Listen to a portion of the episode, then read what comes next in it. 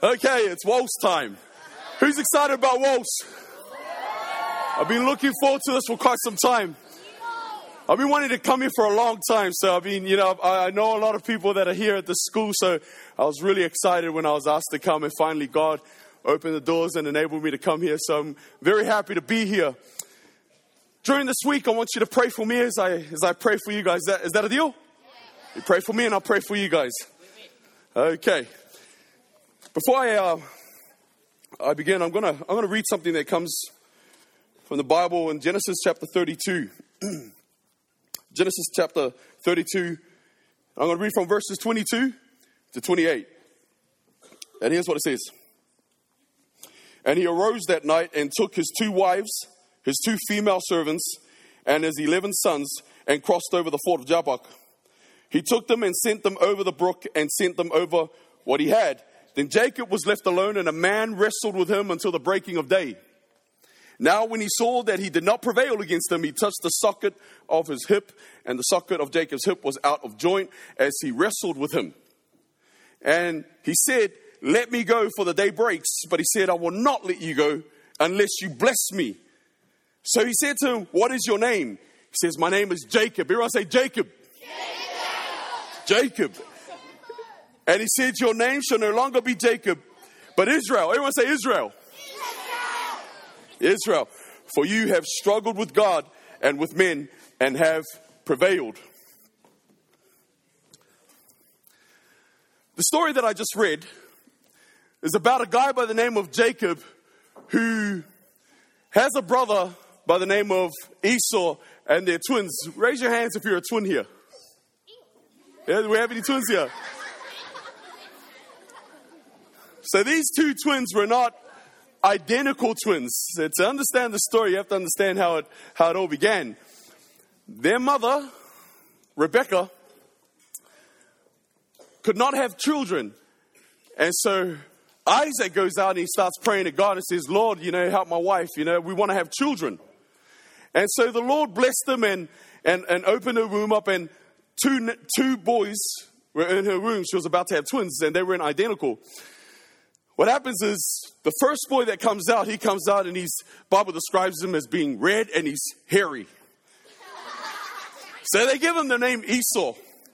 The one that comes afterward, he's, he's, a lot, he's a lot smoother. But they didn't call him smooth. It would have been cool if they called him Mr. Smooth, but they didn't call him smooth. And the problem was, he came out and he was holding on to his, his older brother's ankle, and so he was given the name Jacob, the ankle holder. And you probably don't understand how bad that, that, that, that sounds because it, it actually meant something really bad. You know, him holding onto his brother's ankle, it, it, mean he, it meant that he was a deceiver. Now imagine being called a deceiver. Imagine, imagine being called the guy that deceives people. Imagine your parents giving you that name. And he was, he was given such an, I mean, you know, when parents call us uh, a, a certain name, I know for Polynesians, we get given a name because it has a meaning. See, I'm named after my, my, my dad's cousin. And, and usually when Polynesians name their children, they want to name them somebody that they would like them to be or somebody that they would like to remember. It, and it always, it's always about something good. But you never name your children or some, you know, someone, but to, to remind you of something evil. I mean, ra- raise your hands if you're Jezebel here. raise your hands if your name is Lucifer here. You see, no parent want to name their kids, you know, any, any, anything evil. You see, God, God knew that this man was destined to do something good. But he gets given this name, Jacob means ankle holder. Now, let, let me just try and let me try and unpack that a little bit. I went to a school that bred rugby players. They were known for rugby playing, uh, for rugby players, and most of them would, would make these top teams. In fact, the principal during the time became the All Blacks coach that won the World Cup. So our school bred rugby players. And I'll, t- I'll tell you what, it's rugby union, not rugby league. And the only time that, Listen, in New Zealand, the only time we'd watch rugby league is when State of Origin is on. But Union was the game. Now, here's the thing back at our school, when State of Origin was on, the whole school would be split in half. One side supported the New South Wales, and the other side supported the. I don't want to say their name either. The other side supported the Maroons. Now, the whole school would be split up, and they would be very passionate about these two teams. They're passionate about New South Wales, and they're very passionate about, about Queensland. But I can guarantee you, none of them have ever been to New South Wales or Queensland. In fact, I can guarantee you, none of them know where they are geographically. But they were so passionate about it. Now, when we used to play these games, when we used to play the game down the field, the whole school split in half. And as soon as the bell goes off, everyone's making their way down to the field and eyeing out each other. We're going to play a game, New South Wales versus Queensland. And we didn't have the whole, uh, uh, you know, 12 on each side. It was more like 50 on each side. And we didn't even mark out the field. It was just like, you know, it, was, uh, it looked like a scene from Braveheart. It was just going to be a brawl. Now, nobody talks about the guy that gets the most tries. Nobody cares. It's the guy that gets the most hits. The guy that gets the most hits, he's the one that's always paraded around the school. It's the guy that did the most hits. Oh, he laid the, laid the hit on this guy, and everybody talks about him. You know who the worst guy on the field is? It's that ankle tapper. The guy that moves out of the way and lets the big guy run. And as soon as he's out of the way, he just gives him a little tap on the ankle. And, and, and then you know what? People start calling him this cheap guy that just, he's, he's an ankle tapper. That's, that's all he does. He doesn't know how to lay good hits. He doesn't know how to. So that guy will be talked bad about. Here's Jacob coming into the scene and he's reminded by his name everywhere he went that this is, this is the ankle holder. This is the deceiver. And in fact, what actually happens is he ends up becoming a deceiver. See, you got to be careful what you call each other. He ends up becoming a deceiver. His life ends up going the opposite direction from where God was trying to point him to. God had already told him that he was going to be the one that will receive the blessings. Instead, he took what was, already, what was already promised him by deception. And so when he deceived his father by stealing his brother's blessing, he took off. He took off and he, he didn't want to come back home. For him, it was just the entire embarrassment. He, he didn't want to be reminded of what he did. He just, he, he left home and that was it. If I think about my own journey with God, I remember a time when everyone remembered me for something and they were calling me by these certain names. And it caused me to just flee from home to come to this place here in Australia to try and get away from, from the name calling, to get away from what people, how people saw me, and, and, and, and, and from all the judgments that people get. Now, what happens is, as, as Jacob has been away from home for quite some time, he realizes that he's got to confront his past and come back. We pick up the story in Genesis, in Genesis 32. He's on his way back, but before he comes back, the very brother who he did evil to, Esau, is on his way back to meet him. So they're coming together. He doesn't know whether Esau's going to come and say, "I forgive you," you know, for doing that. You know, it's, it's, it's all over, or he's going to come back and kill him. So Jacob prepares for this. He, he splits his family up into two. He says, Well, if my brother kills this side, at least uh, these guys will survive. And same vice versa. So when he splits his family up in two, he finds a quiet place and he gets on his knees and there he begins to pray. What he discovers is that the God that he's praying to is a wrestler. He discovers that the God that he's praying to is a wrestler. While he's praying, the Bible tells us that somebody touched him on his shoulder and they began to wrestle. All the mistakes that Jacob did all, all of his mistakes was, was leading him back to God. Somehow, by the grace of God, that even when he went off course, God was going to bring him back to fulfill his God given destiny. So he goes off course, and by God's grace, he brings him back. Okay, I can see a little confusion in some of your faces. You know, when GPSs came out, my, my wife was the first one to praise the Lord for them. For me, I'm, I'm, a map sort of person. I like, I like looking at maps to try and work out where I'm going. I don't, I don't like using GPSs. Because, you know, GPSs, you, you, you, at the, hand, the hands of this device and it can lead you anywhere. It only shows you a vision of, you know, straight ahead. Whereas in the map, you can see from like a bird's eye view. The way we see life is like a GPS. We can only see the road ahead of us. We don't know what's around the corner or anything. The way God sees things is He sees things like a map. He looks from the top. He can see all the wrong turns. He can, he can work out where you're going. In fact, He's already destined you to be somewhere. And even when you go off course on your GPS, it's the grace of God that says reroute, reroute, reroute. You can go off course, but it's the grace of God that says reroute and he tries to bring you back.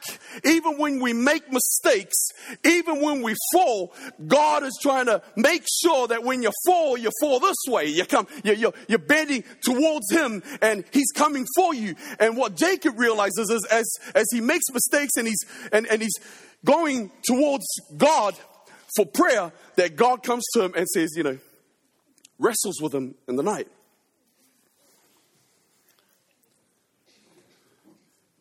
What Jacob did in the night by wrestling with God ends up becoming the reason for his name being changed. He went from Jacob to who? Israel. He gets given the name Israel because he wrestled with God and he wrestled with man. My mother, every night as I can remember, she was a woman that used to always pray for us. And the way my mother used to pray, it was almost as if you could see her wrestling, just wrestling with God. And she's praying, laying her heart on the table, praying for my father, praying for my brother, and praying for myself. But at the time when we were younger, all of her prayers was for my father because you see, my mom was a very religious person, but my dad was anti Christian. He wasn't the sort of person that practiced any sort of faith or anything like that. For him, he didn't have any belief in God. And so mom was praying that dad would one, one day understand and, and come into the church. The way I saw my parents was I saw my mom as a person of prayer. The way I saw my dad, he was a person that was just straight. Never really talked to us, and the only time that he spoke to us is when we did something wrong. So we knew we did something right when dad was quiet. He'd never really tell you that he loved you. He never really told you that he, he cared about you. And uh, uh, it may have been the way they were in the old school. You know, they kind of kept everything inside. They didn't want to, for them to show love, you know, it was almost like showing a sign of, of weakness. And, and the problem with that was when we used to go to school, we'd see parents, during, especially during athletics day, parents would be talking to their kids, talking about how much they loved them and stuff. And, and I, I'd stand there looking at that. I was like, that's a bit weird. You see them hugging and stuff. I was like, yeah, that's really weird. You know, especially fathers doing that because for us it was only our mom that used to hug us and do that, but dad was, you know, was, we, didn't, we didn't have that. In fact, the way that my mom and dad used to deal with us, if we played up in public, mom will sort us out in public. She'll, hey, sit down. But the way my dad used to deal with us, he used to just give us that look like, just give us that look. Now, I used to love the way my mother used to deal with things because, you know, when my mom deals with it, uh, the, my mom's methodology was like if we mucked up, she'll deal with it right then and there and it's over. The way my dad handled it, you know, he gave you that look. You knew what was waiting for you when you got home. So your whole day is ruined. All the other kids are having a good time, but you're the only one sitting there going, oh man. So you're looking for your cousins. And you go your cousins, hey, hey, can I come to your house, please? If they say no, no, oh, can you come to my house then, please? Anything to try and escape a beating. And I remember my brother and I, when we used to, when we knew we couldn't escape the beating, we'd try and get home faster than my dad would. So when we got home, we went into the room, and as soon as dad calls us out, we come out looking like snowmen. Six layers of pants, seven layers of jumpers. That's the sort of relationship that we had. When my brother and I grew up, we kind of followed my dad's footsteps into not believing in anything, into having this sort of hatred for, you know, for God or anything like that. Dad, one day, we had this broken relationship where both my brother and I ended up leaving home. My dad, he wasn't like the prodigal son sort of father. I don't know if you've heard the story before, but the prodigal son, his father, when the prodigal son came back, the father went and met him halfway, fell on his shoulder. The Bible tells us he began kissing his neck. My dad, if we ever ran away from home and thought of coming back home, the only reason why my dad would be re- meeting us halfway is to kill us. So that's the sort of, you know, when, we, when my brother and I decided we were going to leave home, it was like a one way ticket. We weren't coming back. So when we when we left, mom was always praying to God to make sure that you know we would all be in the faith and praying for you know praying for my dad and stuff. And so dad is saying, if ever I see these boys, I'm going to sort them out. I don't want to see these boys in this house ever again. There's only three of us in our family. I only have one sister and one brother. I was the oldest. So here's my dad. He's he's on his way to work, and his car breaks down he jumps out of the car and he has two items in the car. He has a beer crate and he has a, a, a sack of potato. He, he, can, he can take only one of those to the bus stop. And to tell you where he was at the time, he, he didn't take the potato sack, he took the beer crate. Went to the nearest bus stop and he sat on it and he just waited for the bus. Started hearing music, Christian songs being played, and there was a, there was a, there was a Christian outreach uh, going on behind the bus stop. And he was sitting there, he was probably cringing, hey, just like, hurry up, bus. But as soon as the music stopped, finished, the preacher got up and he started preaching. And as the preacher is preaching, his bus turns up and he lets his bus go. He waited for the next bus. And when the next bus came, he let that bus go too. He was waiting until the preacher finished what he had to say. As soon as the preacher was finished, he jumped on the very last bus. Jumped on that bus and went home very late. Walked inside the house and put the beers in the fridge. Went to the room and fell asleep. Mom's probably thinking, where's he been all night? But she wouldn't dare ask him because was, my dad was like, it was his way or the highway. She continued praying. Following day, his boss said, ah, I heard your car broke down. I'll give you a ride home the, uh, when you finish work. He says, Nah, it's okay. I'll catch the bus. So when work finished, he went to the same bus stop and he sat there listening to the message. Bus came, bus went. Sat there listening to the message. Next bus came, let that bus go. And finally, when the message was over, he jumped on the very last bus and went home. He did it for three and a half weeks. And when the preacher made a call and said, Those of you who want to give your life to Jesus, come to the front. He walks from outside of the bus stop into the building, walked all the way up to the front, gave his life to God right there and then. As he's giving his life to God, he makes plans to get baptized. He doesn't tell a single soul because he doesn't want anyone to know about it. So as soon as everything was finished, he, he gets dropped off and an elder drops him off. And here's the thing. He don't want he don't want my mom to know about it. So he got dropped off five houses before the actual house where he lives. So he jumps out of the car and he, and he says goodbye. He walks home, walks inside the house, and my mom's thinking, three and a half weeks of coming home at this time of the night. You know, she's thinking, oh, okay, well, what's going on here? He walks into the house, opens up the fridge, the same beers he put in there three and a half weeks ago, he pulls them out, starts pouring them down the drain opening them up one by one. Mom walks out of the room and she sees this, doesn't say a single word. She walks out to the fridge and she pulls out a beer herself, and they have this moment of both of them pouring beers down the drain. And as they're pouring beers down the drain, getting rid of all these things, Dad, in a very, you know, said it for the very first time in such a long time, turns to my mom and says, I love you. I'll get my boys back. Mom's looking at, at, at, my dad and she's thinking, all this, all these years, I've been wrestling with God and, and to try and win them, win, win these boys over, win, win, win her husband over, and all these things. Mom's prayers, wrestling with God. God was able to bless my mother and answered and finally answered a portion of her prayers as my dad was coming into the was coming into the faith and beginning to, to quit all these things and show a bit of love and, and affection towards my mother and towards the family. You see, the God that we encounter most of the times is a God that wrestles with us. And so we're just like Jacob said, I'm not going to give up until you bless me. We are to wrestle with God and we won't let go of Him until we know that God has blessed us, until we know that God has changed us and changed our names. And God says, embedded in the name Israel, that goes not just to Jacob, but he gives it to all of the descendants of Jacob, both physically and also spiritually. And Galatians 3 2 9 tells us that every single one of us that believes in Jesus is the sons of Abraham, meaning spiritual Israel, that we would wrestle eh, with God, and that we wrestle with him, God will be the one to bless us at the end of our wrestle with God. What are some of the challenges that we're going through in life? What are some of the things that we're wrestling with? This week, we're going to go through a journey where we're going to discover some things about God. And today, I hope you realize that God's a wrestler, He fights. And God wants us to wrestle and fight as well. On our knees, let's pray. Our Father in heaven, we want to thank you for your love, your grace, and your mercy. And even though at times we may go off course, we thank you that by your grace that you can bring us back to the path that you have already destined for us.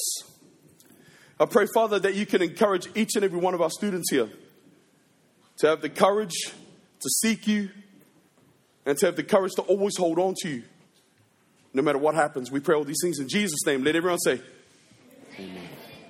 Let's give Rome a round of applause. Thanks so much, Rome. Before you leave,